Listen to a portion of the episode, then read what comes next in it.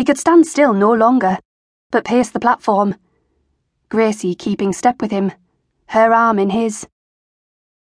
They passed a porter pushing a trolley of crates in which racing pigeons were grumbling. The porter would heave them onto the train to be offloaded elsewhere. They would then be set free at a designated time to race back. His dad used to wait by the pigeon loft in the garden of the family home in the lee of the stunted tree hill near Easton, stopwatch in hand. It had been right bad when they'd had to distribute the pigeons after his dad's funeral.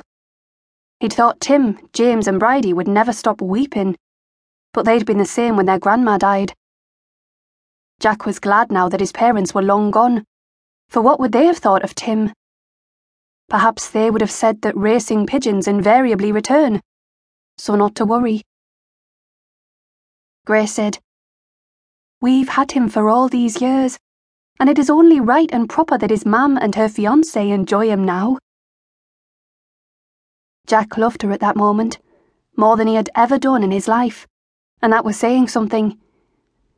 He stopped, turned, and held her close, resting his chin on the top of her head. Today she was not wearing a hat, a sign of her confused distress. By Gracie, you and Mam were his mother, and you were being so brave and so fair. I just want to go over and punch that bastard Nazi's lights out. He's welcome to Millie, but the boy is mine. She leaned against his chest, and they listened to the pigeons for a moment before she said, No, that's where you're wrong, Jack. Tim owns himself. He'll make mistakes, take a few wrong turns like most of us do. But he'll find his way back. He's not daft. But, she drove on, he's not of our blood, but he's had the families around him day and night for years, and he won't forget that. Or if he does, something will make him remember. He's excited by the difference between us and them, but he isn't her or Roger. So hoy that thought right out of your head as your wedding present to me, bonny lad. She pulled back now and looked up. Trust him.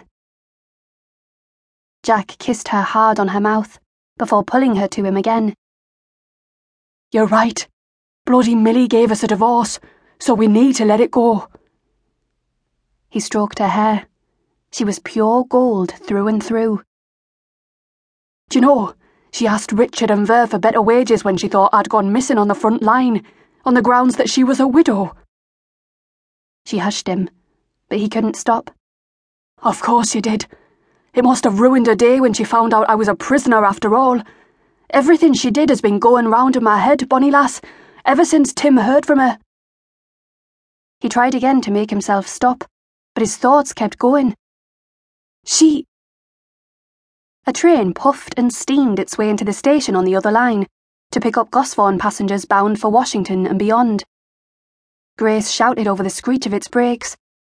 Leave it! It's in the past! We can't change anything now! Doors were banging on the other platform. Meanwhile, more passengers were arriving for the Newcastle train. Heedless, Grace kissed his mouth. We'll love him until we die she whispered. No matter what. Just then they heard a shout, one that was almost drowned as the Washington train finally huffed and squealed out of the station. Da! Ma'am, I'm here. The bus didn't come, so Richard brought me in the Bentley at about 100 miles an hour. He's a crazy driver, even with a fake arm and leg, so Lord knows what he'd be like if he had two of each. That's what engineers can do for you, Da. Fix a car with controls that can make things possible. He was standing in the entrance to the ticket office, and a man pushed past him, ticket in hand. Tim doffed his hat at him, apologising, then continued. Anyway, I'd not have made it, but for him. I stayed at the hall, you see. Ron and Harry have hollow legs, James too, and I have a bloody awful hangover. Richard's waiting in the car to take you back, but I thought I'd better check that you hadn't driven the Austin. Jack called back. Aye, I did, Tim. Can you wave him off? Quick now, lad. You've only got five minutes.